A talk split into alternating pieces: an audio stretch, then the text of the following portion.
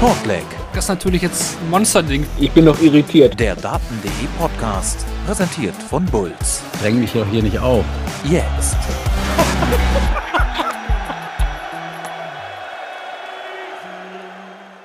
Herzlich willkommen zu einer neuen Folge von Shortleg, dem Daten.de Podcast, presented by Bulls. Heute mit der großen Analyse zum World Grand Prix in Leicester, dem Double-In, Double-Out Major. Wer oder wie viel in war und was er so out war, das alles heute mit mir, Marvin Farnbohm und meinem Daten.de-Kollegen Kevin Barth. Hallo Kevin. Hallo Marvin, da sind wir mal wieder in der ja, üblichen Besetzung eigentlich, glaube ich. So sieht's aus. Ich habe mich gut erholt im Urlaub, habe natürlich die letzte Folge auch am Pool in Ägypten gehört. Habt das habt ihr sehr gut gemacht, Benny und du. Und äh, ja, heute dann wieder in der Konstellation mit dir und mir. Und dann heute auch wieder live auf Twitch. Das war beim letzten Mal einfach logistisch nicht möglich, aber das werden wir natürlich weiter fortsetzen. Das war eine, eine Ausnahme beim letzten Mal. Deswegen einen Hallo an alle, die hier mit live mit dabei sind bei Twitch. Ihr könnt euch wie immer gerne beteiligen über den Chat. Wir werden eure Beiträge mit einfließen lassen. Und äh, ja, für alle diejenigen, die sich das äh, im Real Life anhören, auf den verschiedenen Podcatchern, natürlich auch ein Dankeschön an euch fürs Einschalten. Ihr könnt Shortleg hören auf den bekannten Plattformen wie Spotify, meinsportpodcast.de, Apple, Google Podcast oder auch dem Daten, YouTube-Channel. Dort gibt es auch unsere Folgen von Shortleg Kompakt. Da kämen wir dann auch nach dem Welcome P nächste Woche dann wieder in den normalen Rhythmus zurück. Da gibt es unsere wöchentlichen Folgen und auch bei Patreon gibt es die. Also, wenn ihr da ein paar Euro überhaupt und uns unterstützen wollt, dann könnt ihr das äh, gerne tun. Da daten wir euch immer ab mit den aktuellsten Dart-Geschehen pro Woche eine Folge. Ja, und wenn es Kritik gibt, Fragen oder auch Bewertungen, gerne hier rein in den Chat an die Social Media Kanäle von daten.de. Abonniert uns gerne, gebt uns gerne auch fünf Sterne, zum Beispiel bei Spotify, das hilft uns sehr. Und äh, ja, unterstützt uns einfach auch.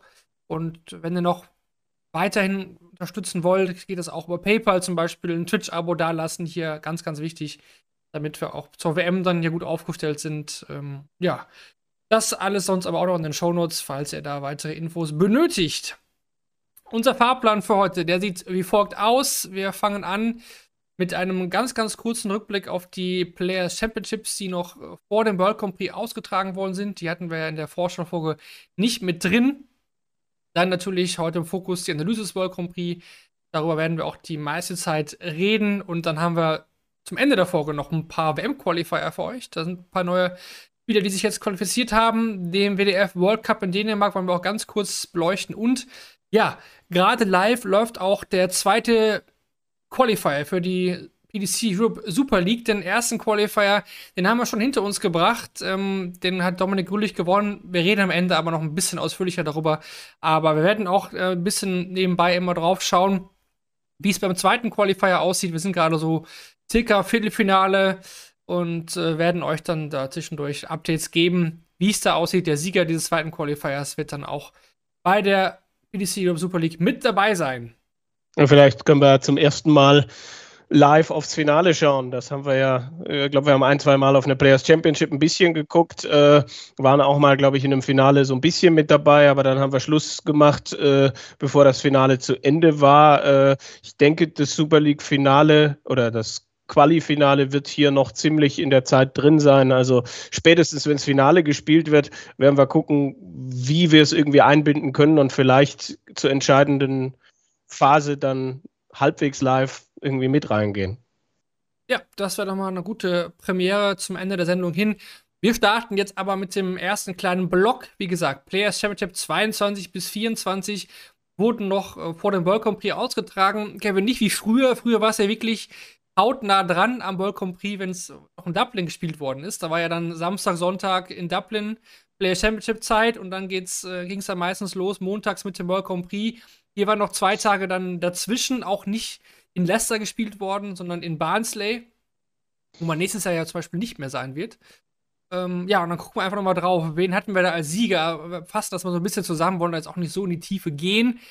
Aber das erste Turnier wurde gewonnen von Danny Noppert. Das war der zweite Sieg in 2023 auf der Pro Tour für die Niederländer. Dann hatten wir Dave Chisnell, der nochmal nachgelegt hat nach seinem Triumph auch bei der Hungarian Darts Trophy. Und Gary Anderson hat auch nochmal einen Titel eingeheimst. Ja, Kevin, vielleicht nochmal ein kleines Fazit von dir zu diesen drei Players Championships. Es, es, war äh, sehr interessant. Die, äh, wir haben ganz, ganz verschiedene Leute gesehen, die da aufzeigen konnten. Äh, natürlich fällt mir da als allererstes Christian Kist ein, ja, der dann auch Finale gespielt hat, Halbfinale gespielt hat, hohe dreistellige Averages gespielt hat. 109 kann ich mich erinnern, 100 ich glaube 110 war er auch schon mal drüber gewesen, also der jetzt sehr, sehr tief auch im WM-Race mit drin. Äh, Pascal Rupprecht hat konstant gute Ergebnisse eingefahren, daran kann ich mich auch noch erinnern. Äh, ich glaube an allen drei Tagen im Bordfinale gewesen und damit ein bisschen was aufgeholt, weil er ja auch Turniere zuletzt äh, verpasst hatte. Ricardo Pietreczko war einmal im Viertelfinale, zweimal im Viertelfinale. Ja, ja. Siehst du, ähm, mit Sicherheit auch eine schöne Geschichte für ihn, nachdem das ja zuletzt in Ungarn äh, nicht so gut äh, gelaufen war, dass er da dann wieder ein gutes ähm, Ergebnis letztlich landen konnte. Das sind so die Dinge, die mir jetzt auffallen, ohne dass ich auf die Ergebnisse spickeln muss. Genau, fand ich auch auffällig mit Ricardo, dass er irgendwie, man hatte das Gefühl, ne, dass der Druck von diesem diesem Race zum World Grand Prix abgefallen war. Das konnte er hinter sich lassen und hat echt direkt wieder performt, so wie wir es eigentlich auch gewohnt waren vorher. Ne? Einmal Viertelfinale, hast du gesagt, war auch einmal im Achtelfinale noch zudem. Ja. Wir hatten Martin einmal im, in Runde 3, aber auch einmal im Achtelfinale. Und ähm, auch Menzo Sulovic stand bei Player Championship 23 im Achtelfinale. Du hast Christian Kist ja angesprochen, als Nachrücker eigentlich reingekommen. Äh, ja. brutal Averages gespielt, ne? Also das äh, wirklich stark. Ähm, verliert dann im Decider das Finale gegen Danny Loppert. Am nächsten Tag wieder im Halbfinale gewesen, da war Luke Humphries dann unterlegen gegen Dave Chisel. Diese Paarung hatten wir dieses Jahr ja schon öfter. Und dann hat eben Gary Anderson das letzte Turnier dann gewonnen, 8 zu 4 gegen Ryan Joyce im Finale. Ähm, Pascal Ruprecht da auch wirklich gut unterwegs, ähm, gegen Michael van Gerven am Bordfinale verloren. Was haben wir noch? Wir hatten einige neuen Data, Jeff Smith, Luke Woodhouse, Michael van Gerven. Das äh, auch. Und was aber auch noch weiter ja, gegangen ist, ist natürlich die ganzen Races, aber auch Players Championship Finals Race. Aktuell weiterhin ohne Peter Wright und Nathan Espinel, muss man ja sagen. Und Wright hat ja auch noch abgesagt wieder. Also hat eins gespielt, danach dann nicht mehr. Ähm, das wird noch mal ganz schön eng für die beiden. Also hatten wir in den letzten Jahren jetzt ja solche Top-Spiele haben es eigentlich immer irgendwie geschafft, ne? Aber das, die müssten das dann schon noch mal liefern. Gut, sie haben ein paar Turniere Zeit, aber viel schiefgehen sollte da auch nicht mehr.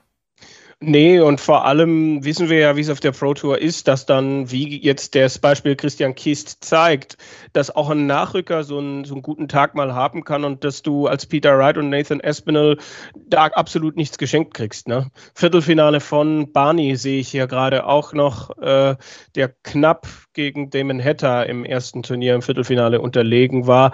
Also das auch eine Geschichte. Äh, er ja jetzt auf dem Floor wahrlich nicht jemand, bei dem es irgendwie ständig äh, gut läuft.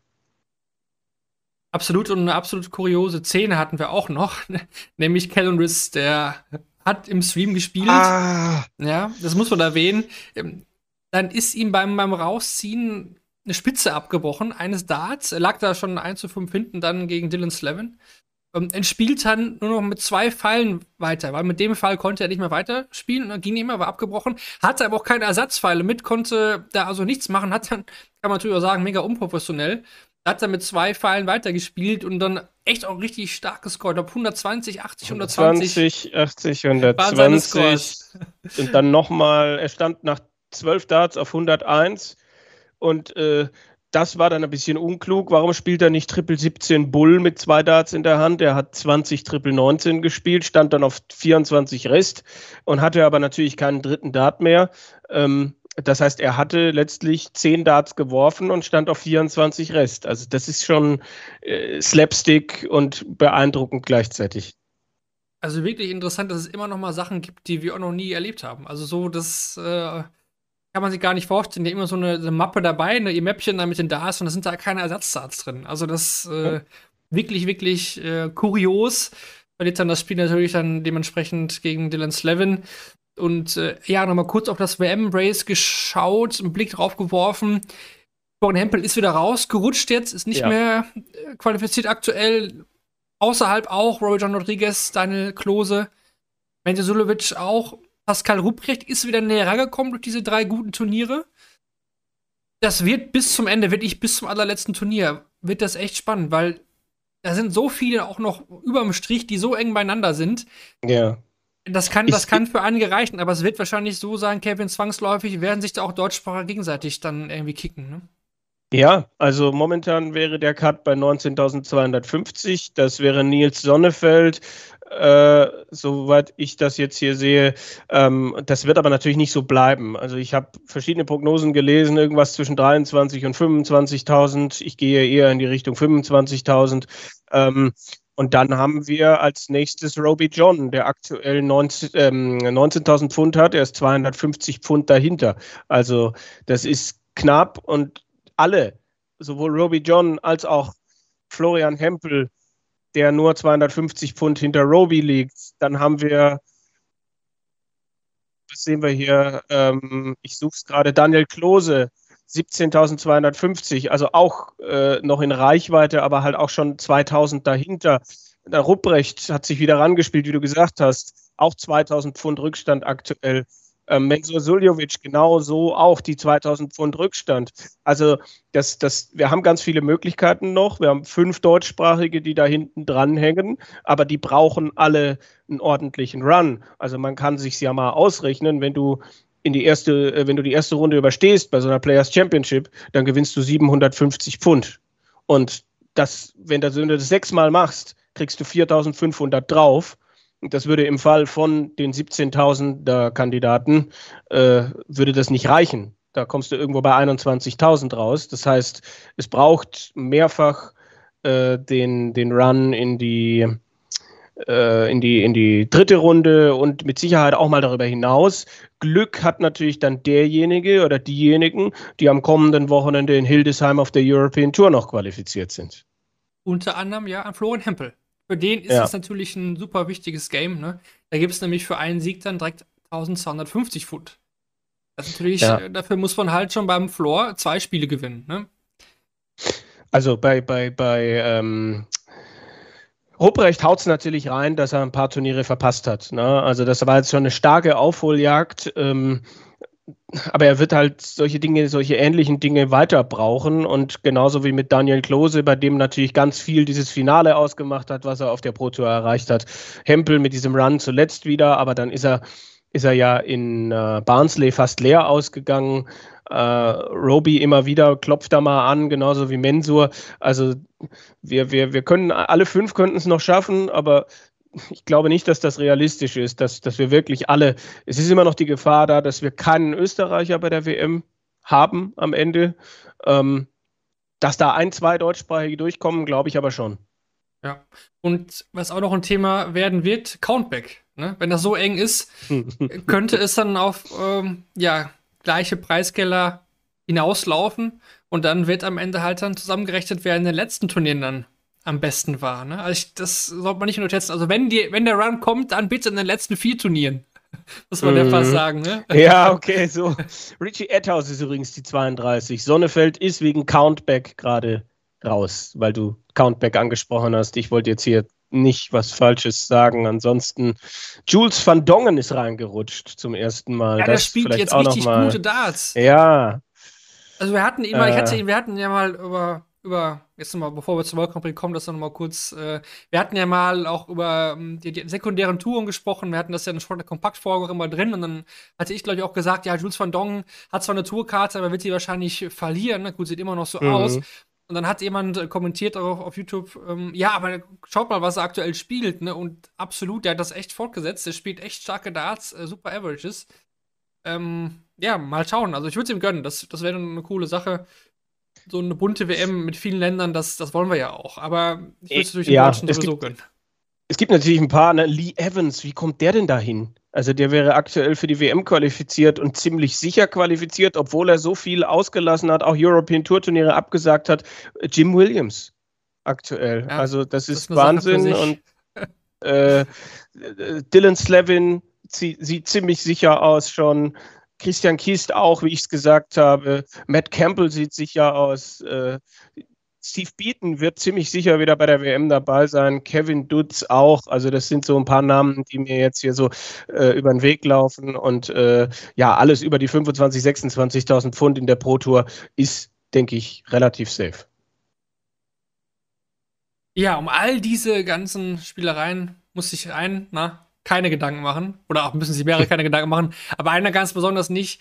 Und die Rede ist da natürlich von Luke Humphreys, der jetzt bei World Grand Prix, und damit steigen wir ein in die Analyse, seinen ersten Major-Titel eingefahren hat, Kevin. Mhm. Man muss sagen, es hat sich schon die letzten Monate, vielleicht auch Jahre angekündigt. Und jetzt war es wirklich wohl an der Zeit. Ja, ähm, war auf die European Tour ja immer wieder erfolgreich.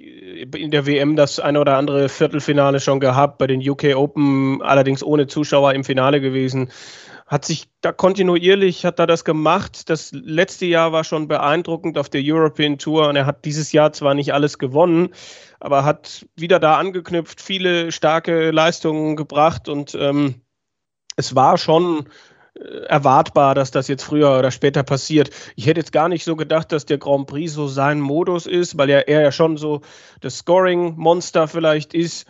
Aber es hat gepasst und äh, ja, auch im Finale gegen äh, Gerwin Price war er der bessere Scorer und das war mit Sicherheit auch ein Faktor.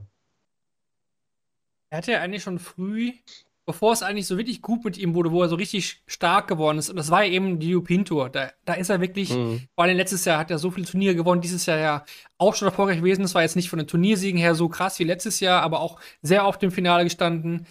Aber damals war er bei der WM ja schon ein, zweimal gut. Und dann dachte man ja. schon, hm, okay, das, das ist einer. Ne?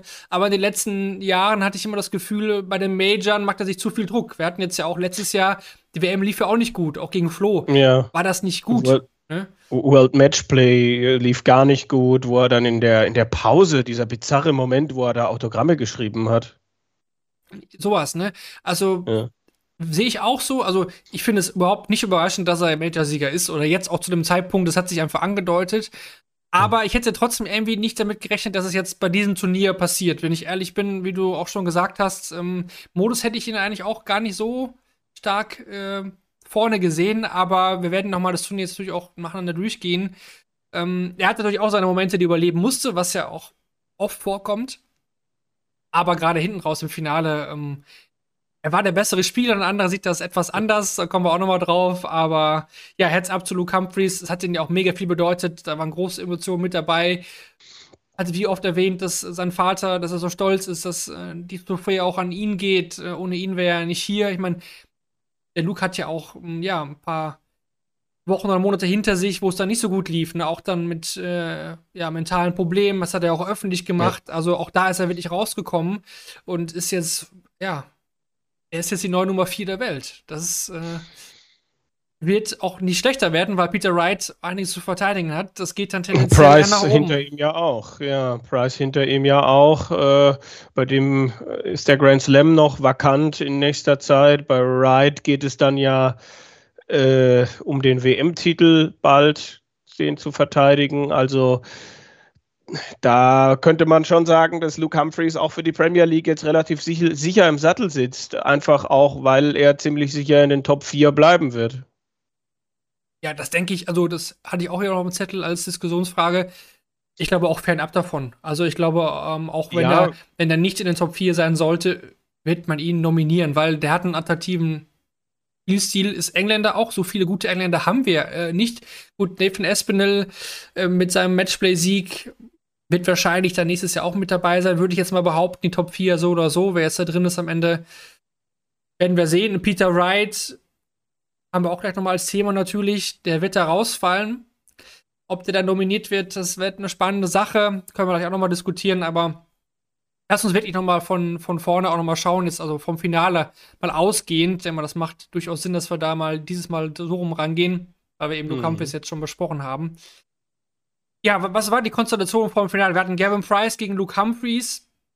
Wir haben es auch in der Vorschau nochmal geschrieben gehabt. Einer, der schon sehr, sehr viele Major-Titel gewonnen hat, der auch den äh, World Grand Prix schon gewonnen hat. in Form von Gavin Price gegen Luke Humphries, der sein zweites Major-Finale gespielt hat. Du hast gesagt, Yuki Open stand ja schon im Finale, damals aber halt ohne Zuschauer. Und ja, aber er hat aber auch nicht zu verlieren, das hat er auch immer gesagt, ne? nothing to lose, aber er hat sich das zugetraut. Gehen wir mal rein ins Spiel. Erster Satz hat man, glaube ich, gemerkt, dass da Nervosität im Spiel war. Da geht an, an Price. Humphries schafft es aber, schnell auf 1 zu 1 zu stellen. Und mhm. danach fand ich ihn eigentlich schon durchaus unaufhaltsam. Bis zum 3 zu 1 in den Sätzen war Price eigentlich oft immer eine Aufnahme hinten dran. Ja, ähm, äh, interessant war dann auch, dass Price die bessere Checkout-Quote am Ende hatte, aber trotzdem so ein paar Momente hatte, wo er dann so einen Dart kriegt, 104, 120, solche Finishes und die aber halt nicht macht. Und er muss sie aber machen, weil ansonsten sind die Legs halt weg das zeigt halt genau das, was du sagst. Äh, Humphreys besser gescored als Price.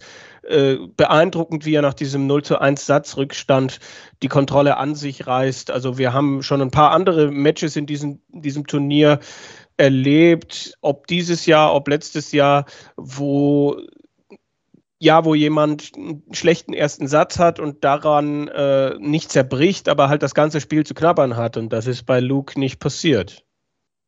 Er hätte es ja sogar schon früher auch entscheiden können. Er hat im, im Satz 5, im Decider, hat er einen äh, Dart auf Tops und den macht er nicht und dann kann Price eben noch auf der Doppel 12 auf 2 zu 3 verkürzen. Wenn er das nie, wenn das checkt, dann geht es vielleicht sogar 5-1 aus.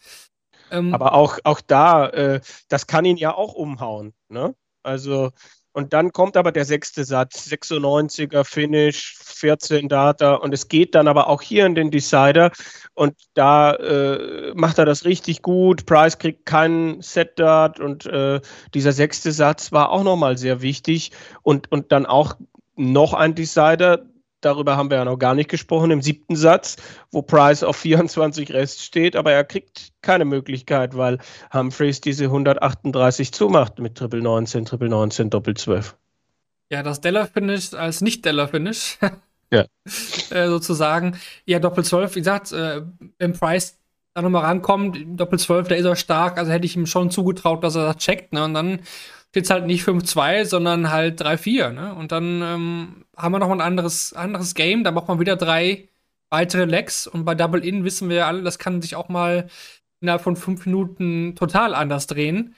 Deswegen wichtig für Humphries, dass er das, dass er das da schon zumacht. Thema Emotionen würde ich gerne mal ansprechen im Finale. Price war ja lange oder eigentlich, ja, fast die ganze Zeit über sehr, sehr ruhig. Ein, zwei ähm, ja, Emotionen hat er schon gezeigt, ne? auch als er nochmal dann drangekommen ist. Aber auch Luke Humphreys, den wir ja auch schon öfter besprochen haben, als jemanden, der ja auch bei 140 Mal zeigt, ah, das war, hätte 180 sein müssen oder auch unzufrieden ist, obwohl er gut spielt. Der war total bei sich und hat wirklich erst rausgelassen, als es wirklich dann vorbei war. Und dann aber natürlich auch richtig und auch völlig zu Recht.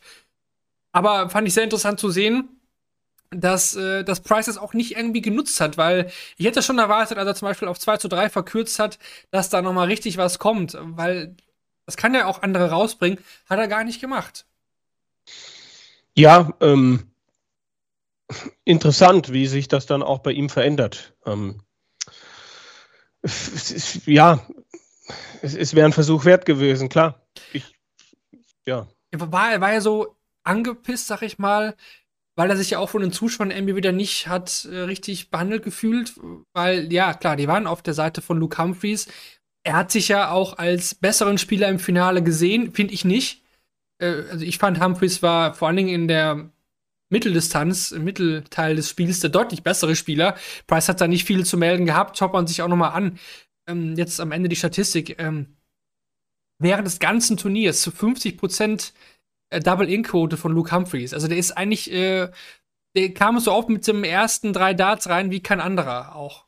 Ja. Gefühlt hat er nie erst in der zweiten Aufnahme rein, reingestartet, oder? Ich meine, gut, gab es natürlich auch, aber das war so ein bisschen so wie in dem Jahr, wo Johnny Clayton auf der Doppel 16 gestartet ist. Der kam auch immer direkt mit der ersten Aufnahme rein und Luke Humphreys hat ja auch den Weg äh, Doppel 16 gewählt, dann oft mal der, der äh, Switch auf die Triple 19 danach, dann manchmal Triple 20 und Price hat natürlich sehr oft ähm, eigentlich immer auf der Doppel 20 gestartet und ist dann auf die Doppel 18 ausgewichen. Also ich, ich fand Humphreys ganz klar den besseren Spieler. Ja. Auch wenn die Statistiken was anderes erzählen vielleicht und das ein bisschen näher dran ist, als man für meine Wahrnehmung eigentlich war. Und dann eben das Es Thema ist- Fans. Ja, also ähm, äh, ich meine, der erste Satz mit diesem 69er Average von Humphreys, der hat natürlich reingehauen. Und allein die Tatsache, dass die dann irgendwann beide bei 93 waren, so in der Mitte des Spiels, zeigt ja, wie sehr er sich gesteigert hat und wie sehr er dann ähm, aufgespielt hat äh, in, in den entsprechenden Momenten. Also und, und tja, die Fans, ich, ich, ich weiß nicht, also die waren ja öfter schon beim Grand Prix Thema, nicht nur in Leicester, auch noch in den Zeiten, wo, wo wir dann in Dublin gewesen sind, in dem Jahr, als Gurney gewonnen hat ähm, gegen Whitlock, gab es da ja auch Momente, ähm, also ich, ich, ich weiß jetzt nicht, ob das jetzt ähm, so viel heftiger oder, oder so viel drüber war im Vergleich zu dem, was wir vielleicht schon kennen. Ja, den Komplex möchte ich gerne nochmal zurückstellen, um am Ende des, äh, der Analyse nochmal besprechen. Hm. Zukunft des Turniers, äh, World Grand Prix, Austragungsort und so weiter. Also Price hat halt gesagt, er hätte das, er würde solche Spiele gerne mal in Wales spielen. Ne? Das vielleicht nochmal als kleiner Cliffhanger für gleich. Kann auch jeder von euch dann nochmal überlegen, ähm, was er davon hält, von dieser Aussage oder was da vielleicht auch dran ist. Hier kann nochmal ein Beitrag auch ähm, aus dem Chat ich meine, das Ergebnis sagt schon alles aus. Wenn du angeblich besser spielst, verlierst du nicht 2 zu 5. Ja. Das denke ich, Ja. sehe ich halt auch durchaus so, ne? wie gerade schon angesprochen. Also es, es, es war jetzt nicht so, dass ähm, Humphreys von unfassbar vielen Fehlern von Price profitiert hätte und irgendwie glücklich gewonnen hätte. Das sehe ich auf keinen Fall so. Vielleicht war es eher so ein 5-3 vom Gefühl her, so, aber ein 5-2 spricht dann schon auch eine klare Sprache. Wie gesagt, wenn ihr die 138 nicht checkt, dann gehe ich schon davon aus, dass es auch dann in den nächsten Satz geht und Und, und wir dann weiß müssen, man nicht, was passiert. klar, wir, wir müssen aber jetzt auch sehen, nach dieser Finalniederlage steht Gervin Price jetzt bei einer ausgeglichenen Finalbilanz beim äh, TV-Finals, wenn mich nicht alles täuscht, bei 10 zu 10. 5 zu 5, Und oder? Ich hatte Äh, nee, 10 zu irgendwas 10, in er unserer hat den 10. Menschtitel, genau. Sowas, ja. äh, ähm, 10 zu 10. Und ähm, ich finde, er könnte sich halt auch mal fragen, warum 50 Prozent der Finals nach hinten losgegangen sind, ob das immer alles Zufall ist. Aber hat er auch die lange Phase, wo er gegen Michael van Gerven immer verloren hat, ne? Da war ja eine lange Zeit lang nichts für ihn drin bei diesen Spielen, ne? Hat er irgendwann umgedreht. Richtig. Aber das. Aber äh, sein, sein Anspruch sollte es schon sein, mit, mit dem, was er von sich erwartet, jemanden wie Luke Humphreys in Schach zu halten. Also ich glaube, die, ich glaube, da ist äh, in ihm drin schon auch, äh, dass er weiß, dass da, dass da bei ihm Hausaufgaben zu machen sind. Aber ähm, nicht jeder ist dann halt in der Lage, das nach so einem Spiel dann irgendwie rüberzubringen. Wie das dann ankommt, ist wieder was anderes, aber 10 zu 10, das ist eine okaye Bilanz, aber für einen Spieler seines Formats und auch was er gerne sein möchte, äh, ist ja, sieht sich ja auch als, als jemand, der, der auch äh, Nummer 1 Anspruch hat, äh, ist das eigentlich zu wenig. Ja, ich, ich finde generell, er spielt eigentlich dieses Jahr besser, als äh, was auch rauskommt. Ne? Also ich finde, der Spiel, spielerisch ist gar nicht so viel auszusetzen, aber so viele Titel hat er halt einfach nicht gewonnen. Ne? Also auf der Pro Ja. Tour, gut, da hat er ein paar, paar eingefahren, aber European Tour jetzt auch nicht äh, überragend und auch die, die großen TV-Titel gingen jetzt nicht an ihn. Ne? Also das äh, denke ich auch, das brodelt ja auch in ihm. Er war jetzt ein fairer Verlierer auf der Bühne, zumindest am Anfang. Ähm, aber dennoch, ähm, glaube ich auch, dass ihn das ja nervt. Äh, aber trotzdem, jetzt zum Ende des Jahres hin, ist Price für mich ein Spieler, den man auf dem Zettel haben muss für jedes einzelne Event, was da kommt. Also den würde ich immer weit tippen, weil er vielleicht auch im Gegensatz zu anderen Top-Spielern aktuell ja ein gewisses Level halt nicht unterschreitet. Mhm. Das würde ich, würde ich schon noch so sehen, weil schauen wir, auf, schauen wir mal auf den Verlauf von Gavin Price. Er hat ja bis zum Halbfinale auch keinen Satz abgegeben. Ne? Ja, klar. Das, das, ähm, er hat ein Grundniveau gebracht. Auch Humphreys war ja jetzt nicht derjenige, der vom Anfang bis zum Ende alles weggeschossen hat. Ähm, das war grundsolide. Da gab es äh, wie soll ich sagen, äh, vernünftige, vielleicht auch mittelmäßige Spiele, ein, zwei gute. Das Finale zählte sicherlich zu ja, den besten, den besseren, wenn nicht seinem besten Spiel in diesem Turnier. Ähm, wir sehen aktuell nicht mehr, auch nicht bei Michael van Gerven, dass jemand von Anfang bis zum Ende ein Turnier komplett dominiert. Äh, und deswegen ist es wichtig, so ein gewisses Grundniveau anzubieten. Und das haben für mich Price und auch Humphreys getan. Und du hast schon recht, bei Price ist das noch länger der Fall, dass man weiß, der spielt das und das, das kriegt man, das kriegt man mindestens. Das kann aber auch mal durch die Decke gehen. Price kniffliges erstes Spiel gehabt gegen Danny Noppert, ne? 2 zu 0 mhm. gewonnen, dann Christopher Talski 3 zu 0 geschlagen, obwohl da alle. Alle Sätze, ja. Genauso wie bei Humphreys. Über die volle Distanz ging, ne? gewinnt da trotzdem 3-0 gegen Ratalski. Nicht so einfach, gut gegen Martin Schittler. Das haben wir gleich natürlich auch noch äh, hier äh, intensiver drin. 3 zu 0 gewonnen gegen Michael Smith. Vielleicht können wir dann gleich den, den Übergriff dann auf Michael Smith machen. 4 zu 2 geschlagen und bei Humphreys war es halt eben auch so. Auch dann insgesamt auch nur bis zum Finale zwei Sätze abgegeben, die dann eben aber auch schon früher, ne, also erste Runde, Devil Gurney geschlagen, den hattet ihr ja auch irgendwie so ein bisschen in der Vorschau so als ähm, Dark Horse genannt, ne? Mhm. 2 zu 0 besiegt, dann ähm, Luke Woodhouse seine erste Runde sehr, sehr stark war, 3 ähm, zu 0 geschlagen, dann eben Aber auch 3-2, 3-2, 3-2. Auch das, genau. Und dann eben gegen Peter Wright auch diese Matchstarts überlebt. Aber das ist eben so eine Story, das erleben wir immer wieder. Man braucht auch solche Phasen, die man dann überlebt. Das hat er ja. dann auch getan gegen Peter Wright. Da hätte er auch gut und gerne ausscheiden können. Er lag nur zu ja. zweit zurück. Ähm, er, er hat einen Weg gefunden. Er hat, ja, er, er, er hat sich gegen Wright zurückgekämpft. Äh, mit dem letzten Dart checkt er ja da, als er die drei Matchstarts überlebt und dort unter anderem dieser 12-Data mit 109er Finish und die Nervenstärke im letzten Leg. Und im Halbfinale hat er das aufgewischt, was, was Joe Cullen ihm hat hingelegt. Also ähm, 85, 86 im Average. Gut, du musst beim Grand Prix natürlich immer 8, 9 Punkte vielleicht draufpacken, aber dann auch da wäre das dann eine solide 94, 95 gewesen und dann nicht irgendwie das riesige äh, Feuerwerk. Äh, Humphreys war in allen Kategorien im Halbfinale besser. Ähm, hat aber auch nicht zu 100 Prozent total überzeugt in diesem Halbfinale. Es war halt einfach, man kann jetzt sich streiten, musste er nicht mehr machen oder ähm, war er halt derjenige, der weniger Fehler gemacht hat. Also das so insgesamt, das, das gegen Wright fand ich richtig stark, wie er da zurückgekommen ist und gegen äh, Cullen hat er halt das Nötigste getan. Das meine ich halt mit diesem, äh, es war jetzt nicht so, dass er vom ersten Dart bis zum letzten alles an die Wand gespielt hat. Generell fand ich die Halbfinals oder den Halbfinalabend ein bisschen enttäuschend. Nicht nur, weil jetzt Luke Humphreys gegen, gegen ähm, Joe Cullen so klar war, auch weil Cullen bei den Checkouts halt wirklich sehr schwach unterwegs war. Aber auch von Smith gegen Price hätte ich mir, mir mehr erwartet. Das hatte seine Phasen, ne, dieses Spiel absolut. Aber ja, da, da, hatten wir den maximalen Average war von Luke Humphreys an dem Abend von 85,96. Ähm, ja. so ein Halbfinale erwarte ich mir mehr.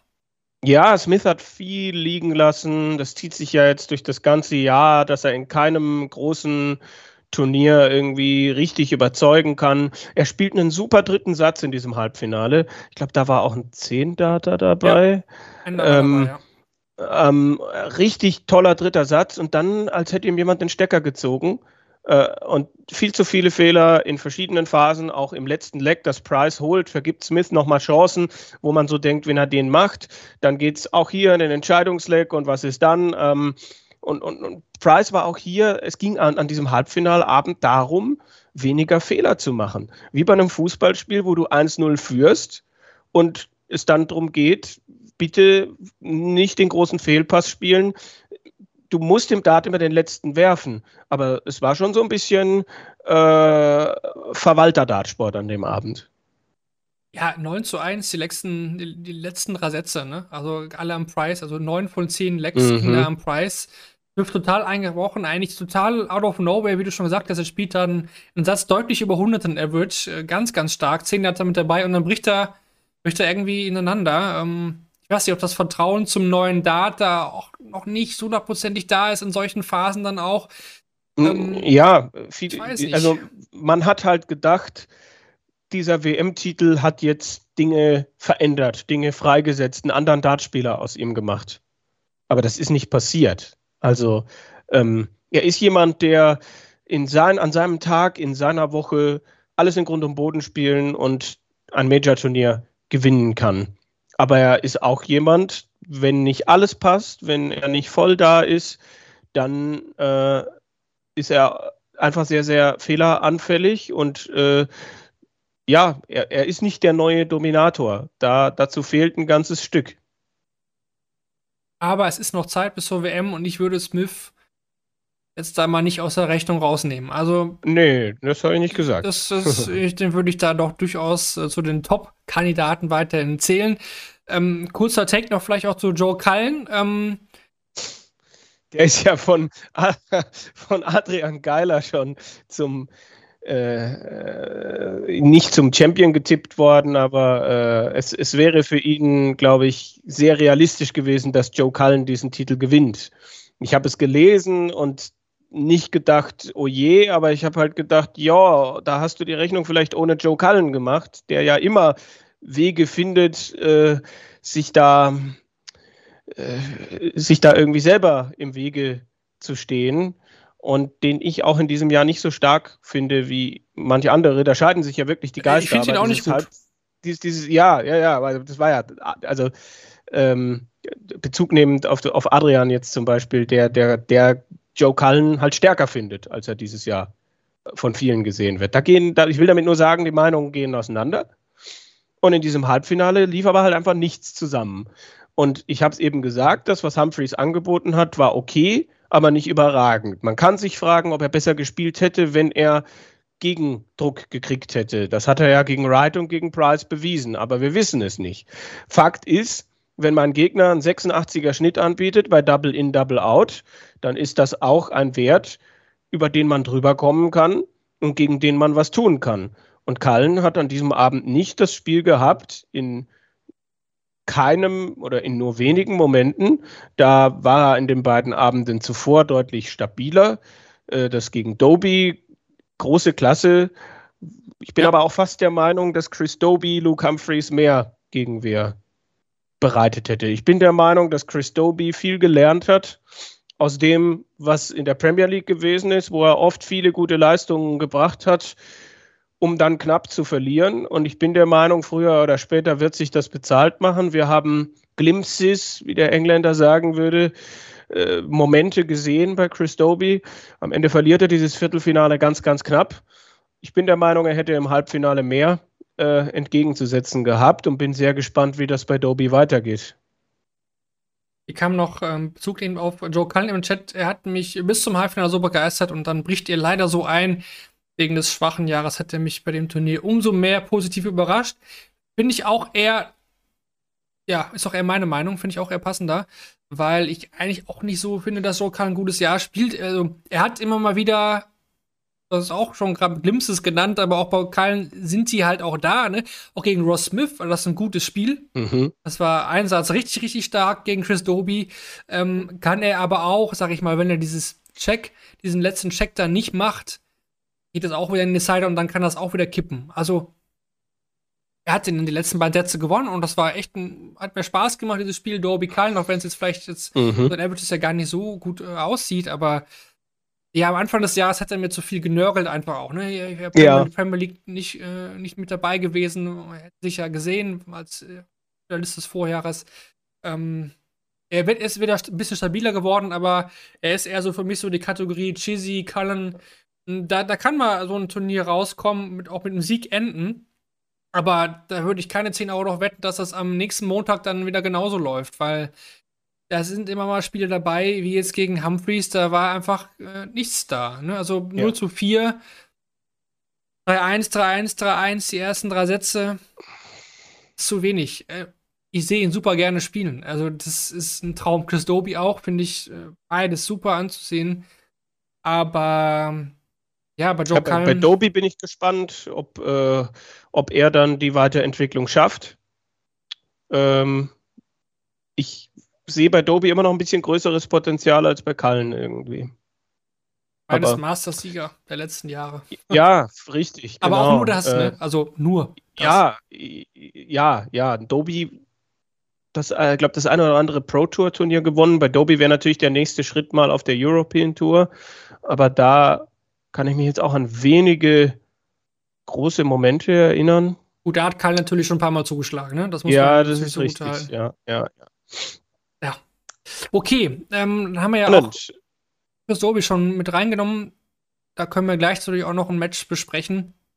Aber wenn wir gerade schon so ein bisschen bei der Vielfaltlisten sind, ähm, Andrew Gilding würde ich jetzt gar nicht äh, da thematisieren wollen. Ich, ich weiß nicht, wie der das ins Vielfaler geschafft hat, wenn ich ehrlich bin. Ähm, also in der ersten Runde sah er schon wie der sichere Verlierer aus gegen Rob Cross. Fürchterliches Spiel, muss man sagen. Ne? Beide unter 75, das war so eigentlich das äh, Downspiel des Turniers. Kommt da irgendwie durch und dann dachte ich, äh, ja gut, jetzt gegen Gary Anderson, der in der ersten Runde wirklich gut gespielt hat gegen ähm, Jose de Sousa. Ja. Mit eines der besten Spieler des Turniers, weil beide da über 95 spielen. Das sollte Anderson machen. Der hat aber einen Weg gefunden, das Spiel zu verlieren. ähm, äh, für mich unbegreiflich. Ähm, Gilding im Viertelfinale war dann natürlich gefundenes Fressen für Michael Smith. Ja, Peter Wright, ja. Mhm. den würde ich, dann ja, würd ich dann doch gerne ein bisschen intensiver besprechen. Mhm. Wo wir jetzt die letzten Wochen ja immer sagen, ja, was ist es eigentlich? Ist es eine Krise? Wird es besser? Wird es schlechter? Tendenzen sind wieder da? Geht es nach oben? Dann wieder so ein bisschen nach unten. Ähm, ja, Welcome Prix, würdest du eher den Daumen nach oben senken oder auch wieder so in die Mitte oder den Daumen nach oben senken. Äh, Daumen nach oben. ich überlege gerade, Äh. wie das gehen soll. so nicht? Das Daumen nach oben. die, Äh, die Highlight-Collage kommt das, ja. Ja. Ich würde den Daumen nach oben senken. Ich doch eher Daumen nach oben, weil das äh, in der zweiten Partie auch schon starke, also starke Momente gab gegen einen nicht ungefährlichen Ryan Searle und das ein gutes, ansehnliches Viertelfinale äh, letztlich gewesen ist gegen Luke Humphreys. Natürlich die drei Matchstarts, könnte man sich natürlich fragen, ob das der Peter Wright vor zwei, drei Jahren genutzt hätte. Mm, Ich glaube, er war nicht weit weg vom Halbfinale und äh, ist natürlich die Frage, was dann gekommen wäre, aber grundsätzlich Tendenz wieder in die richtige Richtung. Ähm, glaube aber auch, dass der Satzmodus Peter Wright durchaus liegt. Mit MVG-Darts, ne? Oder mit MVG-ähnlichen Darts. ähm, ist noch nicht ganz erklärt, aber ja, lustig. Ist, äh, oder er hat dreimal denselben Satz Darts gespielt. Und auch mal erwähnen. Oh, was. Werden wir sehen. Ähm, wie gesagt, Player Championship Finals muss er noch ein bisschen liefern. Ähm, bin jetzt gespannt auf Hildesheim. Hm. Weil da auch wieder einen Schritt nach vorne macht, aber da war jetzt auch zuletzt auf der European Tour immer ein Kandidat, der auch sein erstes Spiel verliert oder auch dann nicht weit kommt. Ähm, mal schauen. Ich, ich finde auch ein bisschen ging es nach, nach oben. Äh, es hat besser ausgesehen, auch von der Körpersprache, auch vom, vom Buchstil, wie die Darts auch gelandet sind. Aber ich wäre trotzdem vorsichtig. Es kann sein, dass wir in der nächsten Folge wieder darüber reden. Ja, das war dann doch wieder eher so, hm, dann war wieder so ein kleiner Ausreißer nach oben, aber da Aber der Name Peter. Wright ist halt einfach groß genug, dass man immer wieder mal schaut. Also es ist, ist, es ist schwierig. Über einen gewissen Zeitraum finde ich schon, dass da eine Krise da ist. Ein Viertelfinale beim Grand Prix, finde ich, ist schon wieder ein Schritt in die richtige Richtung. Aber du hast schon recht. Es, äh, ich, ich, ich sage, glaube ich, auch jedes Jahr hier im Podcast, dass ich nicht finde, dass man das, was bei diesem ganz anderen Modus beim Grand Prix passiert, man, man sollte nicht sagen, es zählt nichts, weil es gibt ja Ranglistenpreisgeld und das nicht zu knapp. Aber daraus total viele Tendenzen abzulesen, weiß ich jetzt nicht. Wir würden bei Martin Schiller natürlich schon gerne eine positive Tendenz rauslesen. Würde ich mal, würde ich mal so behaupten. Das, das machen wir natürlich auch. Denn ähm, wir müssen Martin gratulieren oder dürfen Martin auch Ja. gratulieren zu Ja. einem Major-Viertelfinale, seinem zweiten oder Major-Einzel-Viertelfinale, muss man ja sagen. World Cup of Darts Ja. ging es ja schon auch eine Runde weiter. Aber nach den UK Open Anfang des Jahres, äh, im März dann diesen Jahres auch jetzt zum zweiten Mal unter den letzten acht Martin Schindler. Und äh, da muss man sagen, Kevin, ähm, das war auf jeden Fall ja ein, ein sehr, sehr großer Schritt nach vorne im TV dann für Martin, auch bei, bei so einem großen Major-Event, was der World Grand Prix nun mal auch ist. Ja. Barney schlagen, Weltmeister schlagen, dann Steven Bunting schlagen. Ähm, Und dann, gut, gegen Gavin Price das Spiel müssen wir, denke ich, ausklammern. Das war nicht viel, klar. Aber generell mal deine Einschätzung oder Bewertung von, von Martin zu den Tagen von Leicester. Er ist ja, ist ja der erste Deutsche, der es geschafft hat, in zwei TV-Einzelranglisten-Viertelfinals zu kommen. Also Gabriel Clemens einmal, Max Hopp einmal, Michael Unterbuchner einmal. Das war's. Und dann Martin Schindler. Also, ähm, glaube, das ist schon eine kontinuierlichere Entwicklung, die wir da jetzt bei Martin erleben. Und äh, ja, er, er war jetzt gegen Barney nicht Favorit, aber es war ein, eine Auslosung, die man jetzt nicht als total heftig oder undankbar empfunden hat. Und ein Match auf Augenhöhe, was man da gesehen hat. Es war ein tricky Match, es war ein Spiel, wo beide Phasen hatten, wo sie nicht reingefunden haben. Martin snatcht irgendwie den ersten Satz, dann wird Barney stärker. Martin äh, lässt einen Matchstart liegen und Barney gleicht aus und das waren immer früher Spiele, wo man dachte, jetzt kippt das, jetzt reißt das Barney an sich, aber dann war es wieder Martin, der die Akzente gesetzt hat und der dieses wichtige Spiel, wo er mal nicht irgendwie Underdog war, halt dann auch gewonnen hat. Und dann Bunting war dann vielleicht ein 60-40 Spiel zugunsten von Bunting. Äh, Martin kommt da nicht gut rein kommt dann aber richtig stark zurück. Also da war es dann gerade auch das Double-In und Double-Out, was gut funktioniert hat. Da hat sehr, sehr viel in Martins Spiel gut funktioniert. Also ähm, checkt die 160 zu einem ganz wichtigen Moment, checkt die 87, äh, checkt 80 und auch 103 zum Match. Also äh, auch in einem, in einem Entscheidungssatz, wo es dann ja einfach auch drauf ankommt, äh, hat Martin es geschafft, sowohl gegen Barney als auch gegen Bunting die Akzente zu setzen, ähm, das Spiel so ein bisschen an sich zu reißen. Und gegen Price, das ist natürlich schade. Das zeigt halt, dass da immer noch eine Lernkurve da ist, dass da immer noch eine gewisse Konstanz vielleicht fehlt gegen Price. Den ersten Satz, den kann er gewinnen. Ja. Auch im, auch im, auch im dritten Satz kann er nochmal zurückkommen. Aber es war einfach nicht sein Abend wie auch im UK Open Viertelfinale, das ja sehr unglücklich verlaufen ist. Also bislang ist so dieses TV-Viertelfinale das Stoppschild für Martin, sowohl ergebnis- als auch leistungstechnisch. Ähm, aber es war wichtig. Er hat sich in dieser Woche viel bewiesen, dass er auf dieser Bühne, in dieser Major-Atmosphäre diese Leistungen abrufen kann äh, gegen namhafte Gegner, die auf Augenhöhe sind. Das, das ist wichtig vor allen Dingen, ähm, du sprichst ja auch das Spiel gegen Bunting an. Er bekommt ja am ersten Leck da die totale Brille verpasst, ne? Ja, Bunt, okay. Bunting, Bunting checkt, äh, Martin war noch gar nicht im Leck drin. Damit ja. muss man auch erstmal umgehen können zum Start für so ein mhm. Spiel, wo ich denke, beide sich vorhinein gute Chancen ausgerechnet haben, sowohl Martin als auch Steven Bunting. Steven Bunting, der jetzt ja auch mit deutlich schwereren äh, Darts spielt. Glaub, ja, 18 statt 12. 18 äh. statt 12. Ähm, und ich finde, er spielt echt gut. Also Bunting, ähm, habe ich ja auch oft, oder du hast ja auch mal einen Satz zu ihm gesagt vor der WM. Ähm, ich weiß nicht, ob du denn dieses Jahr nochmal genauso formulieren würdest, weil er spielt durchaus besser.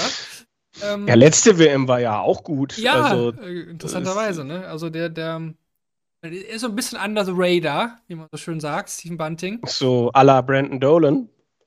Ja, weiß ich nicht, ob der Bunting ist, glaube ich, noch dann ein bisschen höher einzuschätzen. Aber nochmal hm. zurück zu Martin. Ähm, muss man erstmal verkraften. Der erste Satz geht 13-0 in die Hose. Gewinnt dann aber die nächsten beiden. Ähm, und dann checkt Bunting ja auch noch 70 Punkte im Decider vom vierten Satz. Ja, ja. Und da hätte, hat Martin auch schon auf den Sieg gelauert. Ne? Nächster Rückschlag. Hat er auch Doppel 6 stand er doch ausgerechnet. Doppel 6 stand er doch in dem Moment. Hat er Zum auch Match. weggesteckt. Gewinnt dann 3 ja. zu 1 den finalen Satz wirklich sehr, sehr stabil. Und gegen, gegen Price hast du es gesagt, ähm, im ersten Leg fünfmal die Doppel-F. Er kommt super rein. Er kommt super Aber warum die Doppel-11? Die stand halt, ne?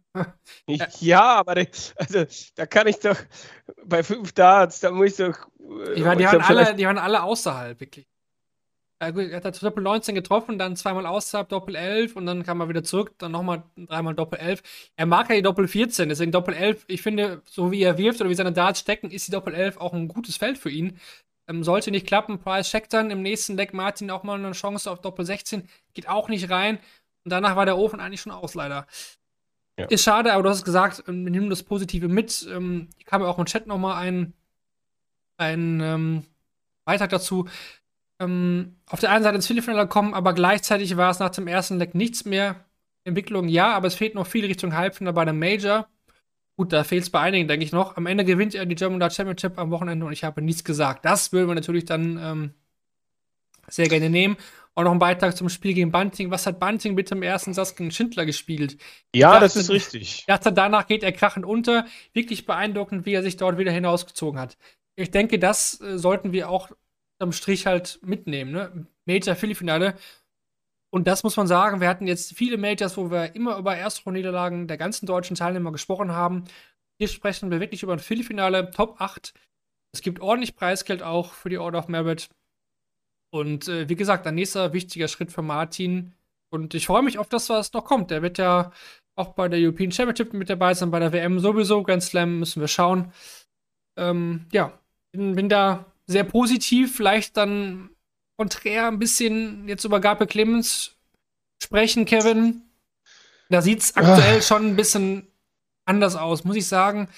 Er verliert sein Spiel gegen Peter Wright mit 2 zu 0, jeweils 3 zu 1 in den Sätzen das fällt mir irgendwie trotzdem, ich kann dieses Jahr von Gaga irgendwie nicht, nicht greifen, nicht fassen. Also irgendwie, die Ergebnisse bei den Majors sind nicht gut.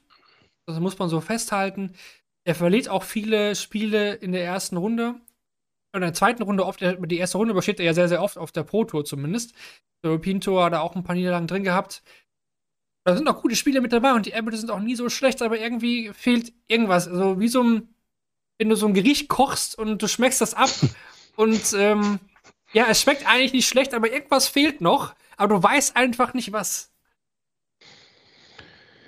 Ja, also ähm, es, es ist, ich glaube, ich war ja jemand, der sich letztes Jahr auch äh, beschwert hat und gesagt hat, warum äh, da gewinnen manchmal Spieler Turniere, wo ich mich dann frage, das könnte doch auch ein Clemens oder ein Schindler sein. Und dann hat Lutz, der geschätzte Kollege, gesagt, ja, aber ist doch viel besser, wenn man eine kontinuierliche Entwicklung hat.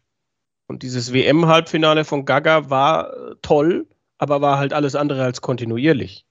Damit will ich nicht sagen, dass ich mir wünschen würde, dass das nicht passiert wäre, aber äh, es war ein Schritt vor, ein großer Schritt vor und jetzt halt irgendwie wieder zwei zurück. So.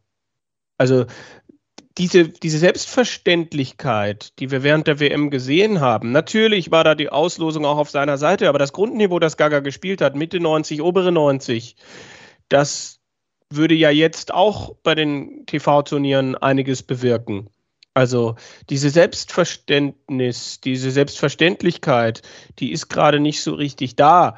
Und auf der European Tour fehlt immer wieder ein bisschen was. Das, da, da, kann man dann oft von Pech reden, aber wenn das eben öfter passiert, dann, dann ist das, glaube ich, halt auch kein Pech mehr. Dann, dann fehlt etwas, so wie du das jetzt eben gesagt hast. Dann fehlt ein bisschen etwas und dann, ich, ich, ich, ich, ich kann da nicht reingucken. Ich äh, bin da, bin da nicht nah genug dran. Ich weiß, dass er jemand ist, der akribisch arbeitet und der denke ich, auch selber nicht mit dem zufrieden ist, wie es aktuell läuft. Ähm, und der aber halt trotzdem jetzt ja nicht jedes Spiel verliert. Also das ist ja auch das, was du sagst. Also gewisse Ergebnisse sind ja da, aber es wird nicht reichen, um den nächsten Schritt in Richtung Top 16 zu machen und es wird auch nicht reichen, äh, um sich in den Top 20 zu halten. Es ist eher die Tendenz nach unten hin, dass man wenn da nicht die, Ten also wenn, wie soll ich sagen, wenn da nicht wieder ein Gegengewicht kommt, dann müssen wir nächstes Jahr schauen, wie es mit den Top 32 ist. Also die Ergebnisse sind okay, aber es fehlen halt die Ergebnisse bei den großen Turnieren. Eindeutig. Und auch bei der European Tour, wo du einfach mal mit einem Sieg 1000 und mehr Pfund machst und dann vielleicht mal einen Run und so weiter. Also es ist gerade solide, aber solide reicht halt selten zu Top 20 oder Top 25. Und in der Jahresrangliste ist er das auch nicht. Ja, die Erwartung, glaube ich, ähm, nach der WM. Ja. Man hatte klar. sich erhofft natürlich auch, dass er den Schwung mitnehmen kann von diesem Halbfinaleinzug. Ähm, da ist natürlich auch viel auf ihn eingeprasselt, ne? Viele, viele Termine, viel Aufmerksamkeit. Ähm, aber wir sind jetzt auch im Oktober. Ich glaube, das ist, wird jetzt wieder zunehmen dann zur WM, wenn wieder viele auf ihn zukommen, ne? als Halbfinalist vom Vorjahr. Ähm, ich glaube auch, dass der World Grand Prix einfach zu keinem guten Zeitpunkt kam jetzt für ihn, weil gerade die Doppel ein bisschen, bisschen klemmen aktuell. Ich denke, dass der Modus jetzt nicht wirklich das war, was Gaga gerade gerne spielt. Er kann das auch, aber aktuell, glaube ich, hapert es schon eher so ein bisschen an den Doppeln. Er hatte jetzt aber, wo ich gerade noch mal Proto, er hatte ja letztens einen Run, glaube ich, dass er als einer, glaube ich, acht Spiele hintereinander, glaube ich, in der ersten Runde nicht verloren hat, dafür dann auch halt in der zweiten. Also nochmal dazu, dass da schon auch kontinuierlich immer Preisgeld einfließt. Halt, er war ja auch im Finale dieses Jahr auf der Pro Tour einmal davon auch nicht vergessen. Ne? Also es ist, wie gesagt, überhaupt nicht alles schlecht. Ähm, aber ich glaube, dass wir auch. Das ist so weit weg halt inzwischen, dieses Pro-Tour-Finale. Ja, ja, aber also, ne, es hat ja trotzdem Benny letztens auch, ja, ja, es hat ja Benny, also ich will damit nur sagen, es hat ja Benny letztens auch äh, gar nicht mehr auf dem Schirm gehabt. Da habe ich dann noch gesagt, ah, war da nicht, war da nicht ein Pro-Tour-Finale? Ähm, Wahnsinn. Äh, aber du hast natürlich recht, ja. Deswegen, also ich mache mir überhaupt keine Sorgen. Das kann sich auch schnell wieder drehen. Da kann auch wieder ein Turnier jetzt, vielleicht schon Hildesheim, auch wieder alles in die richtige Bahn werfen.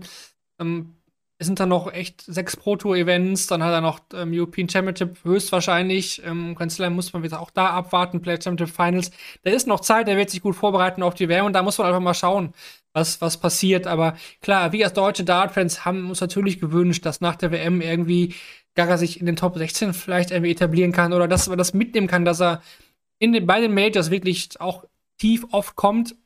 War jetzt nicht der Fall, aber wie gesagt, große Sorgen mache mach ich mir da nicht. Aber klar, wenn dann irgendwann die WM mal rausfällt und so, da muss man gucken. Aber ja, wie gesagt, das Jahr ist auch noch nicht vorbei. Okay, dann ähm, schauen wir noch mal so ein bisschen drüber. Wir haben jetzt schon die meisten Sachen natürlich besprochen, aber äh, Van Gerven? Van Gerven, Van Gerven, ja. Bevor wir gleich zu den Tops und Flops kommen, hier wurden auch schon im, im Chat ein paar genannt. Ähm, über Van Gerven müssen wir trotzdem noch natürlich reden. Michael Van Gerven, ja, also er gewinnt in der ersten Runde gegen Josh Rock. Den kann man durchaus auch mal kurz erwähnen. Total enttäuschend. Als Flop, ja. Ähm, 73er Average, ich glaube, das war einfach viel zu viel für, für Rock. Und dann, ähm, ja, Van Gerwen auch gut gespielt, ne? Fast 96 kann man da auch gar nichts äh, entgegensetzen. Ja. Dann aber die zweite Runde gegen Chris Doby geht da mit 2 zu 3 raus. Ähm, ja, er wirft fast zwei neuen Data, das muss man ja, natürlich. Ja. Also er spielt zweimal acht perfekte Darts und ist wirklich zweimal nah dran am neuen Data beim World Grand Prix und den gab es auch erst dreimal. Das wäre ähm, der erste seit 2014 gewesen. Ist Ewigkeiten her. Also man kann ihm kein schlechtes Spiel bescheinigen, sage ich mal. So, es war, die Darts waren da, die lagen ja. ihm in der Hand. Wer das schafft ähm, in einem Spiel. Aber er verliert halt gegen Chris Dobie, der früher gegen Van Gerven ums nie gewinnen konnte, mittlerweile auch das gut hinbekommt letzten Satz verliert er sogar zu 0 mit 3 zu, 3 zu 0. Er hatte einen Matchstart, hatte er Van Gerven auf, ich meine, auf Bullseye war es. Ähm, trotzdem unterm Strich natürlich eine Enttäuschung für ihn, zweite Runde rauszugehen, gerade als Titelverteidiger. Auch da ist es ja so ein bisschen wie bei Gaga nur auf einem anderen Niveau. Er spielt gut, gewinnt mal ab und zu ein paar Titel, ne, World Series Finals und so weiter, aber so richtig überzeugend ist es dann irgendwie doch nicht. Genau das. Also du hast zwischendurch das Gefühl, es geht alles. 160, 180, Triple 20, Triple 17, grün. 160, Triple 19, Triple 19, Triple 19, 170 Rest, Triple 20, Triple 20, grün. Äh, und dann aber plötzlich klemmen die Startdoppel und so weiter. Also äh, er, er, muss eigentlich schon den ersten Satz gewinnen, verpasst aber viel zu viele Doppel und Doby reichen 18, 21 und 17 Darts, glaube ich, für diesen ersten Satz.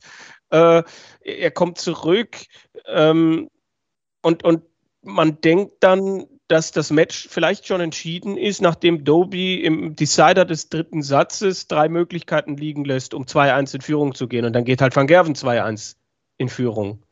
Und äh, normalerweise in den dominanten Zeiten von MVG denkst du, das ist aus. Aber Van Gerven vergibt eben diesen Matchstart. Doby rettet sich und danach checkt er eben richtig gut. 94, 65 und die 156. Van Gerven steht in diesem Leg selber auf Breakkurs auf 56 Rest. Wenn er da das Rebreak macht, wer weiß. Das Problem bei Van Gerven ist, dass dieses, es ist zwischen Genie und Wahnsinn ist gerade nicht viel Platz. Also zwei mal acht perfekte Darts und dann kommen aber plötzlich wieder diese Fehler. Er, er, spielt nicht ein Match wie aus einem Guss von vorne bis hinten runter. Oder dann spielt er mal dieses eine Match aus einem Guss und dann ist aber plötzlich wieder Leerlauf. Also ähm, dieses Selbstverständnis, in jedem Turnier voll da zu sein, in einer kompletten Saison alles in Grund und Boden zu spielen, das ist nicht da. Das sage ich immer wieder und das ist eben auch hier jetzt wieder zum Tragen gekommen. Er macht Fehler. Bei den World Series Finals konnte man es nicht bestrafen äh, und hier hat es eben Chris Doby eiskalt ausgenutzt. Das war ein gutes Spiel von Doby. Das war ein, kein schlechtes Spiel von Van Gerven, aber es, wir wissen eben, dass es besser geht. Das ist, äh, wir beschweren uns in Anführungsstrichen auf hohem Niveau, aber er hat eben auch die Ansprüche gesetzt in den letzten zehn Jahren. Der Grand Prix war sein erstes großes Turnier, das er 2012 gewonnen hat. Das ist jetzt elf Jahre her. Und seither bis 2018, 19 unfassbare Dominanz teilweise. Und jetzt, er ist angreifbar geworden. Und das ist ein, eine Geschichte, die, da, da, da kann er sich hinstellen und sagen, there's more in the tank, there's more to come. Äh, aber das, er steckt gerade schon fest. Ja, was sich einfach verändert hat, im Gegensatz zu den letzten Jahren, eine Tendenz, die auch schon länger besteht ne, bei Van Gerven. Es ist nicht so, dass er das dieses Jahr neu ist, dass er nicht mal dominiert. Das ist ja schon ein, zwei, vielleicht ja, drei Jahre so. Ja, ich sag ja, seit 19, 20, 20, ja. Genau. Aber ich glaube, dass der Unterschied einfach darin besteht, dass Leute wie Chris Doby, sagen wir Ryan Searle, Ross Smith, Joe die denken alle, ich kann Vergerben schlagen. Das war früher dann nicht so. Ich glaube, solche, solche Spieler, jetzt mal Chris Dobie, der hat so oft verloren gegen Van Gerven, immer wieder auch in guten Positionen heraus noch Spiele abgegeben, weil Van Gerven hat ja auch mal dieses Jahr, wo auf der European Tour diese Decider-Serie hatte, wo man wusste, ja, okay, verlieren sie sowieso gegen Van Gerven, weil er spielt jetzt gleich einen 12 Data und es war dann oft auch so. Oder dann hat ja. man halt selbst versagt, weil man irgendwie den Druck hatte, das ist vollkommen weg. Wir haben ja eh keinen mehr, der dominiert, wir haben es ja oft genug äh, besprochen, das wird aus meiner Sicht auch nicht mehr kommen. Das, die nächsten Jahre sehe ich das nicht, dass wir einen haben, der alles vorneweg äh, runterspielt. Das macht ja auch so viel mehr Spaß. Ähm, ja, aber Van Gerven trotzdem, also. Aber das sind halt so Geschichten, mit denen du dann nicht rechnest. Dass dann Van Gerven, äh, nachdem er dieses 94er-Finish im fünften Satz kassiert und 0-1 hinten ist, dann plötzlich die Startdoppel nicht trifft. Das ist etwas, wo du immer denkst, er ist derjenige, der jetzt die Antwort hat. Aber die hatte er in dem Moment nicht ich, ich sehe da auch bei Van Gerven in solchen Situationen nicht mehr diese Souveränität. Ich sehe ja auch, ich sehe Stress irgendwie in ihm, wenn ich mir ihn anschaue, in solchen Situationen, wenn er dann mal eben nicht reinkommt bei der Startdoppel. Gut, dann zieht er die Socken hoch, klar macht er so oder so. Aber ich finde, man sieht ihm da an, dass ähm, er jetzt weiß, dass er den Druck hat und er da, da nicht so mit so gut zurechtkommt, wie, wie mal früher das der Fall gewesen ist. Ja. Finde ich schon.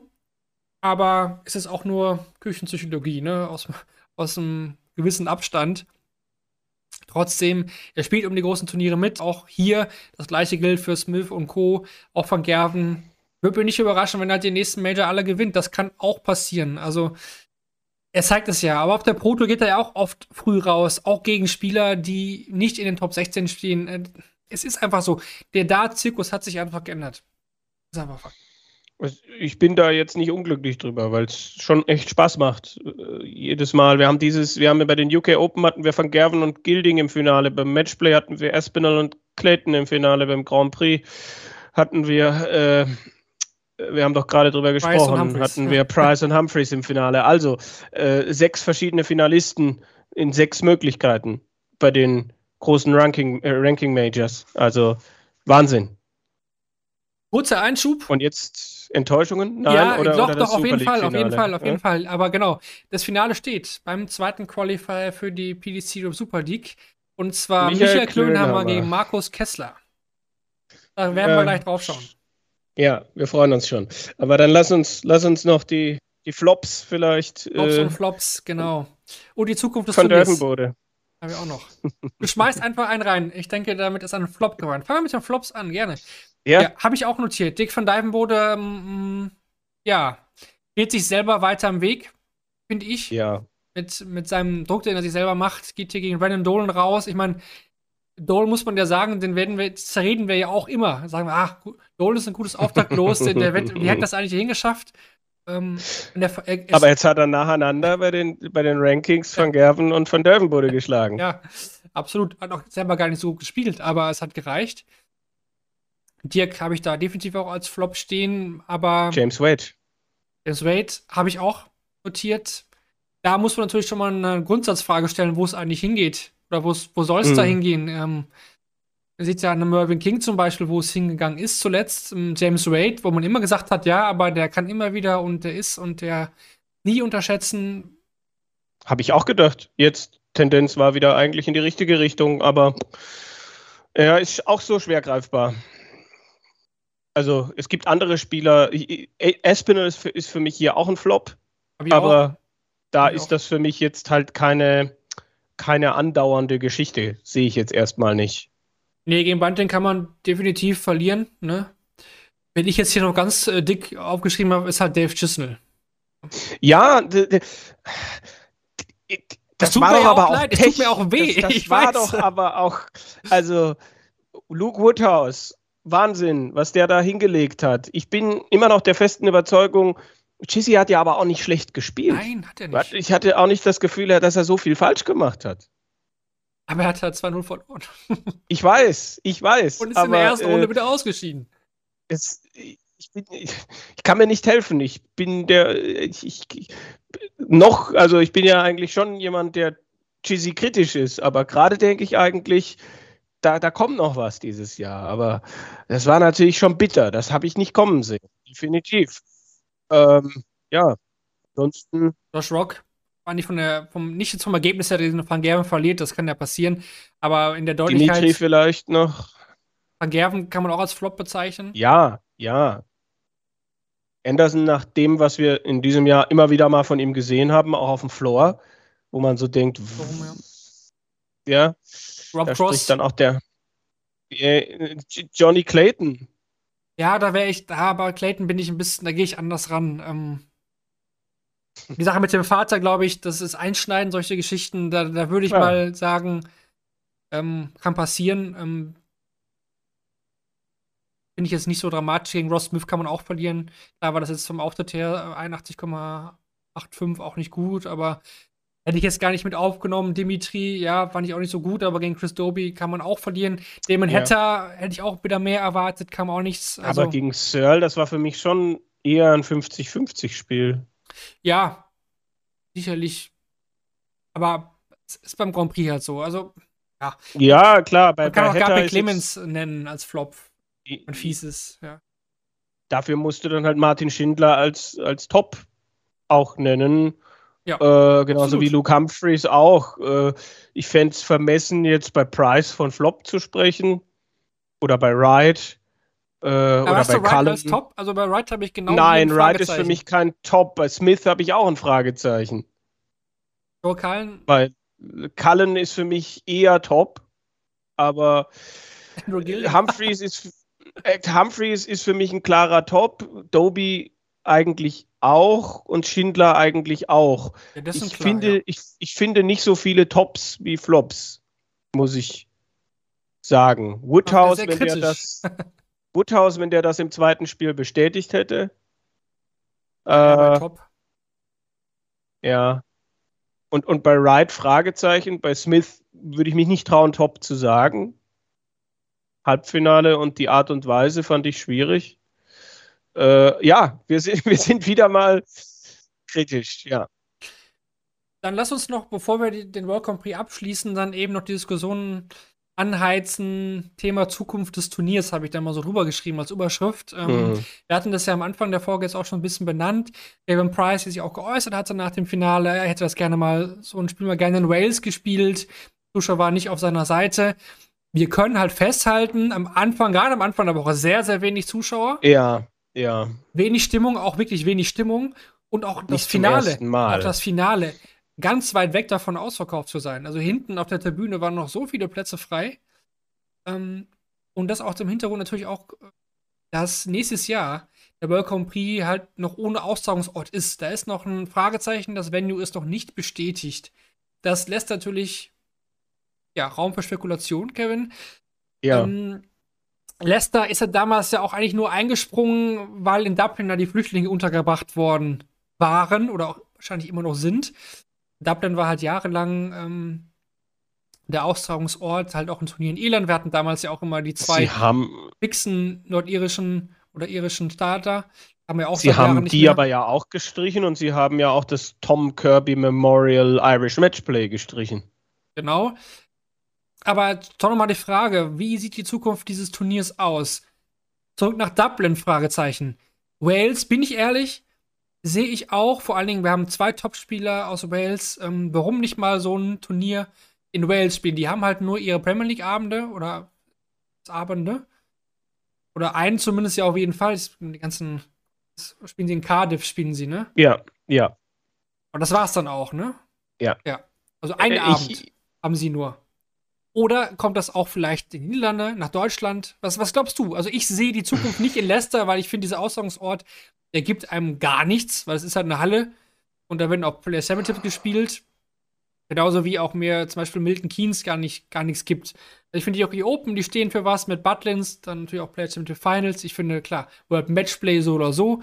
Mit, ähm, mit Blackpool, die WM ist klar, Ali Pelli London, auch da. Es ist ein bisschen entwurzelt, ja. In der World Cup wird sich auch in Frankfurt etablieren. European Championship in Dortmund auch. Ich finde, das ist alles so ein bisschen Amsterdamer World Series Finals. Das hat sich alles so ein bisschen etabliert, aber der World Grand Prix, ich weiß nicht, wie seht ihr das? Auch im Chat, finde ich, ist so ein bisschen lose. Ja, er ist, ist ein bisschen, äh, ja, wie ich es gerade gesagt habe, ein bisschen unverankert, definitiv. Ich glaube nicht, dass es ein weiteres Turnier in Deutschland geben wird. Es ist natürlich die Frage, wo kann man noch hingehen? Klar, Wales, man hat zwei Topspieler und man hat immer wieder welche gehabt mit Mark Webster, ja, in gewisser Weise dann auch mit Barry Bates. Äh, also es ist, es ist doch mal ein Versuch wert, warum nicht? Aber ich glaube eher, dass, dass man nochmal irgendwie eine andere Lösung auf dem europäischen Festland suchen wird. Ich wäre überrascht, wenn man in England bliebe ich frage mich halt nur, würde man in Deutschland zum Beispiel den Montag, den Dienstag, den Mittwoch, würde man da so viel mehr Fans sehen? Das ist ja bislang, das hat man ja bislang nie gewagt. Und ich, ich habe irgendwas gehört, dass auf Sport 1 erzählt worden sei, dass jede Session bei der European Darts Championship 9000 Leute in Dortmund seien. Das glaube ich nach wie vor nicht. Der Donnerstagabend wird wieder ein Problem sein. Im letzten Jahr hatten wir am Donnerstagabend, glaube ich, 1500 Leute und es passen da 9000 rein. Und äh, das, das, das glaube ich nicht, dass das so funktionieren wird. Aber zeig mir, zeig mir das europäische Festlandland, bei dem das gehen würde. Das ist dann schon eher irgendwas Britisches. Wir müssen ja auch sehen, der Grand Slam geht neun Tage, findet in Großbritannien statt. Und da kriegen sie es ja hin, ne? Da kriegen sie es ja schon in hin. Großbritannien statt. Äh, World Matchplay findet in Großbritannien statt. Das heißt, du musst erst mal wissen, ob du dieses Risiko eingehen kannst. Aber ich hatte da jetzt im Vorfeld auch noch keine festgefahrene Meinung. Also das muss man aber Grand das, Slam das ist doch ein guter Punkt. Ich meine, der Montag und Dienstag, da sind doch die finalen Gruppenspiele okay, ne? Aber da bekommen sie es ja hin, das sehr gut zu füllen in Wolverhampton. Ja, ja. Ähm, auch das war mal ein Austragungsort, den man anders verbunden hatte. Gut, da mussten sie halt wegen der Sanierung aus der Civic Hall raus. Auch Schottland hat kein Turnier mehr, kein auch nur den Premier League Abend, ne? Ja. Mm, ich, haben sie, ich weiß nicht, ob sie gerade Glasgow und Aberdeen. Ja, ich glaube schon. Äh, dann, also warum nicht mal Wales? Also ich sehe nicht unbedingt, dass man nach Dublin zurückgeht. Festland Europa ist halt die Frage mit den sieben Tagen. Das hast du schon gesagt, das habe ich gar nicht so richtig, äh, das hatte ich gar nicht so richtig auf dem Schirm. Vor allem die ersten zwei Tage sind ja super interessant. Man sieht A, man sieht alle Top-Spieler eigentlich und man hat mhm. super äh, gut, die Sessions gehen sehr lange. Das, ähm, gut, dass sie dieses Jahr um 19 Uhr haben angefangen haben, deutscher Zeit. Letztes Jahr war ja Katastrophe. Ähm, musst du halt vielleicht in eine Großstadt gehen, um da entsprechend Publikum abgreifen zu können. Auf der anderen Seite machst du natürlich auch Konkurrenz, also hast du natürlich auch Konkurrenzveranstaltungen, die immer in so einer, in so einer Metropole auch sein können. Also Ober. in der Haut der, ja, gerade in Deutschland ist das natürlich die, die, die, die Wiesen- und Volksfestzeit. Also nach München und Stuttgart solltest du nicht gehen. Ja, ich, ich sag mal so, die PDC würde es Den World Grand Die- die- Jahr alles. hätten wir schon, Das hätten, das ja. hätten wir schon aber längst erfahren. Das wäre groß angekündigt worden, wenn es der World Grand nächstes Jahr in Deutschland oder so geben würde. Denke ich. Ich denke auch, es wird sich entscheiden zwischen einer Rückkehr nach Dublin und ähm, vielleicht eine Verlegung woanders hin. Ähm, weil wenn es Leicester wäre, hätten sie es wahrscheinlich jetzt auch schon bestätigt. Aber ich habe auch Mhm. gedacht, dass sie die Premier League, ähm, dass sie das Premier League-Format für nächstes Jahr ändern, machen sie ja auch nicht. Also von daher, ich halte mich mit meinen Prognosen da zurück. äh, Super League äh, Quali-Finale steht es übrigens 1 zu 1 zwischen äh, Michael Klönhammer und äh, Markus Kessler. Beide ein ziemlich schwieriges zweites Leck gespielt, viele Darts auf Doppel verpasst, beide unter 70 momentan im Average. Ja, das ist das Update dazu. Wir waren jetzt aber sowieso, es sei denn, du möchtest noch was loswerden zum World Grand Prix. Kein 100er Plus Average hatten wir dieses Jahr nicht. Das hatte ich mir noch notiert, aber sonst wäre ich von meiner Seite mit dem World Grand Prix durch. Ja, ich, ich, ich auch, ja. Dann ähm, machen wir jetzt den Sprung nach London quasi, schon mal vorausblickend. Ähm, übrigens in Dortmund, weil du es gesagt hast, werden wir ja auch vor Ort sein. Das können wir ja auch schon mal Mhm. sagen. Freuen wir uns drauf. European Championship Ende des Monats auch nicht mehr lang hin. Das ist, geht jetzt wirklich Schlag auf Schlag. Der World Prix leitet das ja alles ein. Und auch der Weg zur WM, der ist nicht mehr sehr weit. Wir haben weitere vier WM-Teilnehmer jetzt für euch mitgebracht. Wir fangen mal an mit der BDC Asian Championship. So. Da wurden Anfang letzter Woche noch äh, Qualifier gespielt, damit man das Teilnehmerfeld komplett hatte. Da haben sich die Besten der Asian Tour All of Merit für qualifiziert, aber eben auch einzelne Qualifier aus verschiedenen Ländern, aber auch im Vorhinein dieses Turniers. Da ging es los in Dreiergruppen. Die Gruppensieger sind dann in die K.O.-Runde eingezogen und ähm, ja, da ging es dann so weiter, dass Haruki Muramatsu Alex Zagarao geschlagen hat mit 5 zu 2, Raymond Copado mit 6 zu 1, Motomo Sakai mit 6 zu 1 und im Finale dann Sandro Erik Sosing auch mit 7 zu 6 im Decider. Bedeutet gleichzeitig Haruki Muramatsu wird wieder bei der WM mit dabei sein. Haben wir schon oft da gesehen. Gleichzeitig Kevin auch das Ticket für den Grand Slam of Darts als Sieger für die Asian Championship. Ist ein Spieler, ja, den, den, den kennt man. Das ist jetzt kein neues Gesicht, der jetzt Mhm. jahrelang mal nicht so äh, aufgetreten ist oder nicht so in Erscheinung getreten ist. Ähm, ja, aber kein unbeschriebenes Blatt, muss man sagen. Ja, ähm, aber jetzt auch auf der großen Bühne nie für die großen Performances gut gewesen. Also ich bin mal sehr gespannt. Er hat ja den besten Average aller auf der Asian Tour gespielt. Also den besten Gesamtaverage. Ähm, konnte das aber nicht in Ergebnisse ummünzen. Hat es aber jetzt halt hier, ich meine, mit dem Grand Slam, da kann er sich ein bisschen warm spielen. Ähm, finde ich interessant. Finde ich genauso interessant, wie dass wir vier Spieler aus den Philippinen jetzt bei der WM haben werden. Genau, weil ähm, So Sing natürlich auch als Runner-up mit dabei ist. Ähm, und dazu kommt eben noch äh, Manluk Leung als äh, Fünfter der Asian Championship. Es war ja vorher gesagt worden, der beste Japaner bekommt auch ein Ticket, weil es aber Muramatsu halt der Sieger ist oder, oder im Finale stand. Ähm, rückt halt eben der Fünfte der Asian Tour Order of Merit nach und da gibt es dann Mhm. auch das ähm, Debüt eben für Manluk Leung aus äh, Hongkong. Paul Lim, muss man sagen, leider, leider, ähm, ja, war gar nicht mal so weit entfernt.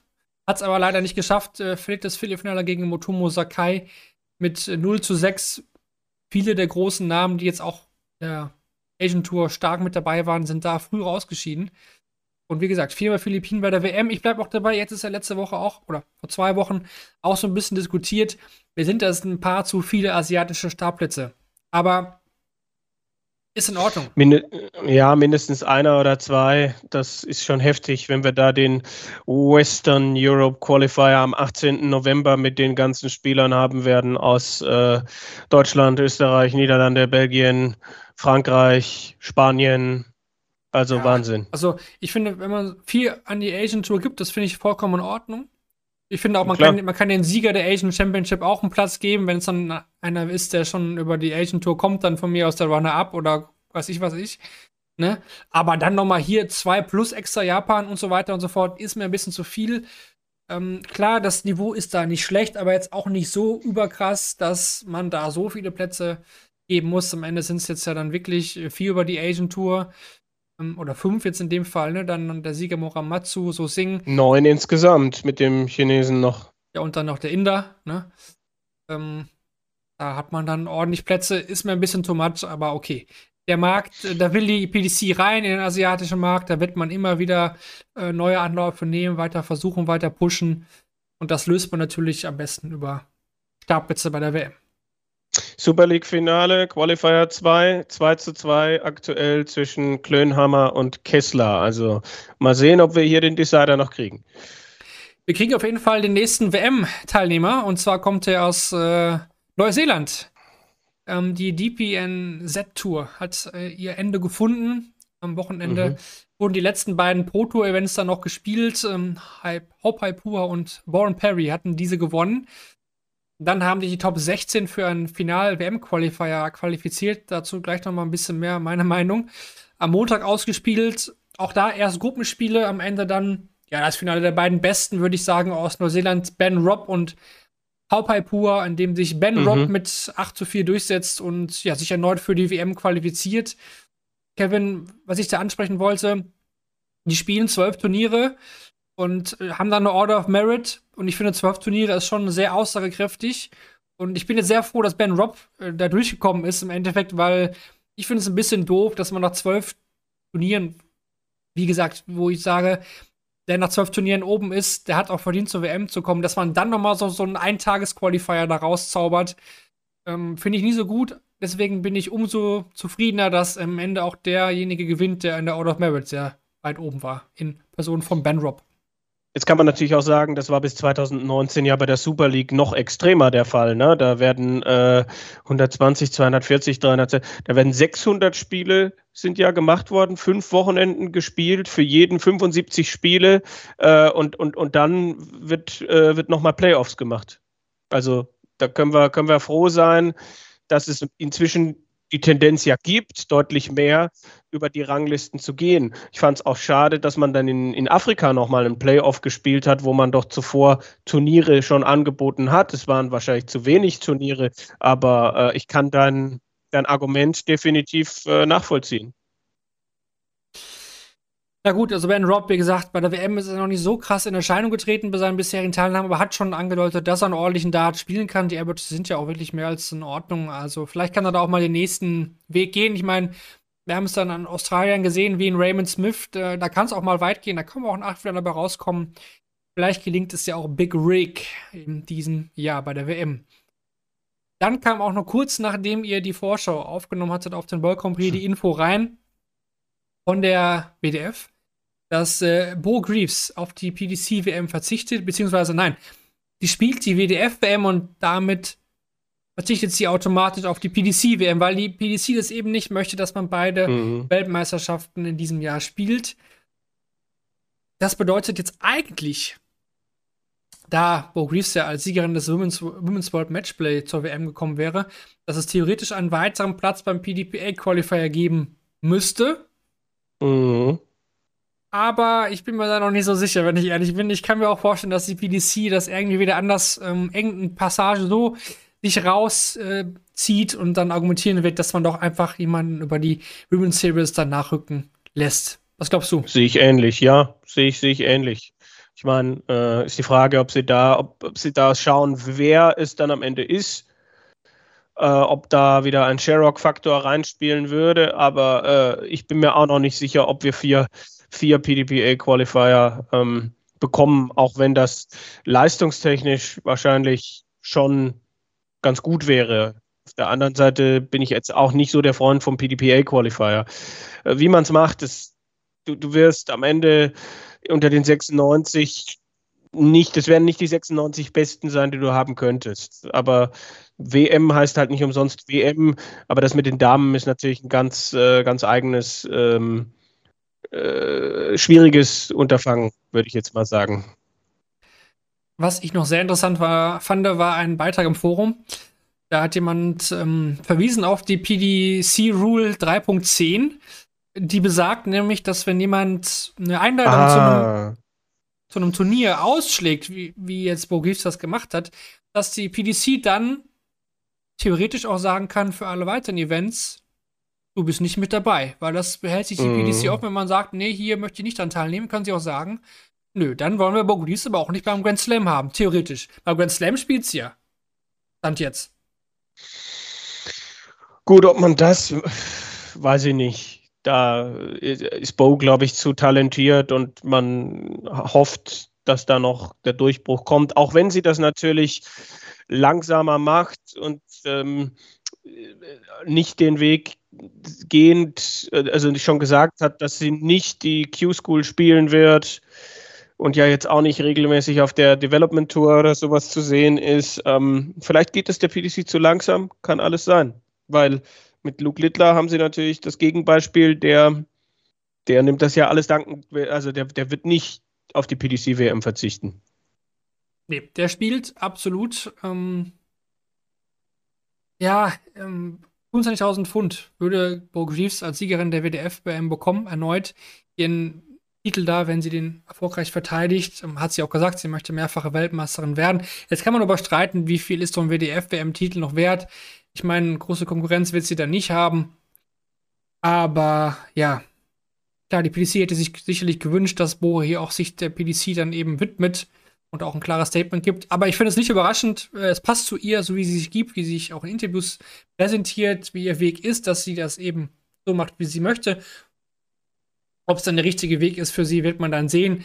Meine Meinung nur, sie wird halt nicht besser dadurch, dass sie sich mit solchen dann misst auf ein Niveau, was sie halt immer bringen kann. Auf der Women's Series auf Dauer wird sie auch nicht stärker werden.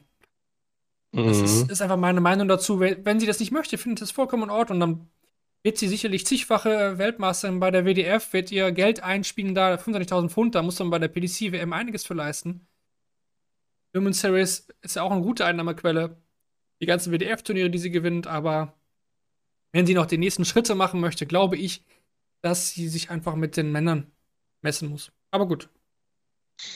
Wir haben eine 4 zu 3 Führung für Michael Klönhammer gegen äh, Markus Kessler. Also da Oh, dann steht eine Entscheidung Leck. bevor. Ja, genau. dann sollten wir da ein bisschen ähm, genauer drauf schauen, oder du schaust noch rein und grätsch dazwischen. Ich rede noch mal kurz über den WDF World Cup. da hat es eben auch den Sieg durch Bo Greaves gegeben. Barry van Peer hat äh, da gewonnen für das Team Niederlande, also zwei Einzelsieger, die man auf jeden Fall erwarten konnte. Durchaus überraschend muss man auch sagen, der Deutsche Frank Bruns hat sich da bis ins Finale gespielt, hat dann gegen Barry van Peer verloren. Bei den äh, Teamwettbewerben waren die Niederländer bei den Herren und die Irinnen bei den Damen vorne. Wir hatten dann noch Joel Hofgens, den wir auch schon öfter hier erwähnt haben, der den Finale bei den, das Finale bei den Jungen knapp verliert gegen Jensen Walker mit Matchstarts. Leider, Jensen Walker würde ich auch mal noch hier als Namen erwähnen, sollte man sich merken. Glaube ich nicht so wie Luke Littler auf dem Niveau, aber Jensen Walker, Thomas Banks hatten wir ja auch schon hier erwähnt, UK Open. Da sind Spieler, die drücken nach. Im Doppel war Hopkins auch mit Alex Steinmetz im Finale, da auch eben gegen das Duo Walker und Thomas Banks verloren. Und äh, bei den Mädchen Paige Pauling überragend und Österreich, Kevin, mit der ersten Medaille beim WDF World Cup überhaupt. Hannes Schnier und Markus Straub standen im Herren Doppel-Halbfinale. Ja, Markus Straub äh, verliert auch in meinen Augen unnötig das Viertelfinale im Einzel gegen Frank Bruns. Also das hätte auch noch eine zweite Medaille sein können. Aber schöner Erfolg für ihn und Hannes. Für, für Hannes Schnier läuft es ja ohnehin ziemlich gut äh, in diesem Jahr mit verschiedenen WDF-Erfolgen und auch der Quali für das PDC-Turnier in Österreich.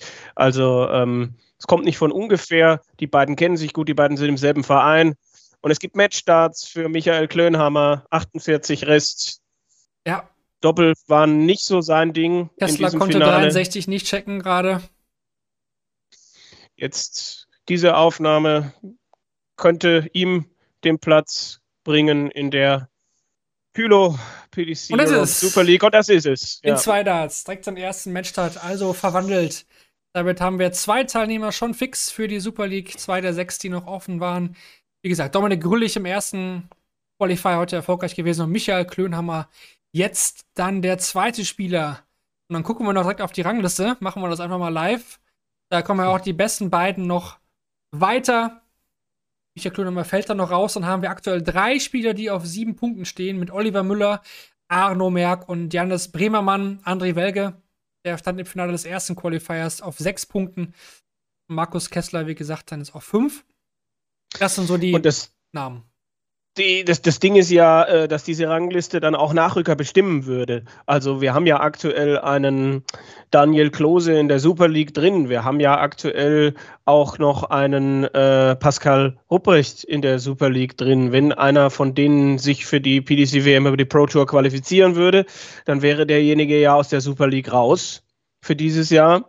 Und dann äh, würde ja jemand über diese Quali-Rangliste nachrücken. Also da kann schon noch was passieren. Wahnsinn, dass Welge trotz dieses Finals, der eine Punkt dann im zweiten Turnier, dass, dass er jetzt quasi aktuell gar nicht drin wäre, dass der morgen noch echt was tun muss. Ähm, ja, faszinierend, wie er da nach fünf Jahren PDC-Pause heute zurückgekommen ist und da dieses Finale gespielt hat. Und äh, ja, ich bin mal sehr gespannt, was da morgen noch passiert. Es sind ja über 100 Spieler da in Hildesheim vor Ort. Du hast Welge angesprochen, fand ich auch sehr stark. Man muss jetzt auch sagen, sein Teamkollege hat sich jetzt eben qualifiziert, hat nämlich Herr Klönhammer auch, äh, wie gesagt, äh, mhm. Bremen dieses Jahr auch ein DDV-Turnier gewonnen in Ebsdorf. Ähm, ja, und Shorty ist Arno auch mit dabei. Merck. Ja, ja, ja, Shorty hat auch äh, nach Rückstand ein Spiel gewonnen, ein zweites Spiel gewonnen, hatte die, hat, müsste einen Punkt in der Rangliste haben. Äh, und, und Arno Merck ist dann auch aufgefallen, also der ehemalige BDO-WM-Teilnehmer von, ich glaube, 2010 oder so, äh, der, der auch ein paar Akzente setzen hat können. Ähm, Oliver Müller, heute ja auch ein paar Mal wirklich starke Darts äh, gespielt gehabt, hat dann das Pech gehabt im ersten Qualifier, dass er im Halbfinale in Dominik Grülich reinrennt, der 107 im Average spielt. Da kann dann Müller mit der 94, die ja sonst auch wirklich gut ist, nicht so viel ausrichten. Average-technisch war das erste Turnier stärker als das zweite. Ich glaube, das kann man schon so sagen. Äh, aber ist natürlich auch ein langer Tag. Die haben heute Morgen um 10 angefangen. Jetzt haben wir 20.33 Uhr unserer Zeit. Das heißt, wer da bis am Schluss im Finale war, hatte zehneinhalb Stunden in den Beinen und zwar nicht zehneinhalb Stunden Pfeile werfen, sondern einwerfen, spielen, abwarten, einwerfen, spielen, vielleicht ausscheiden, warm halten, wieder spielen und so weiter und so fort. Also das ist schon eine, eine ist vergleichbar mit äh, Development Tour und Challenge Tour und nicht jeder, der heute da spielt oder gespielt hat, äh, kennt das schon. Ja, absolut. Also ähm, bin auch zufrieden mit seinen ersten beiden Qualifier, muss ich sagen. Vor allem Dominik Grullich.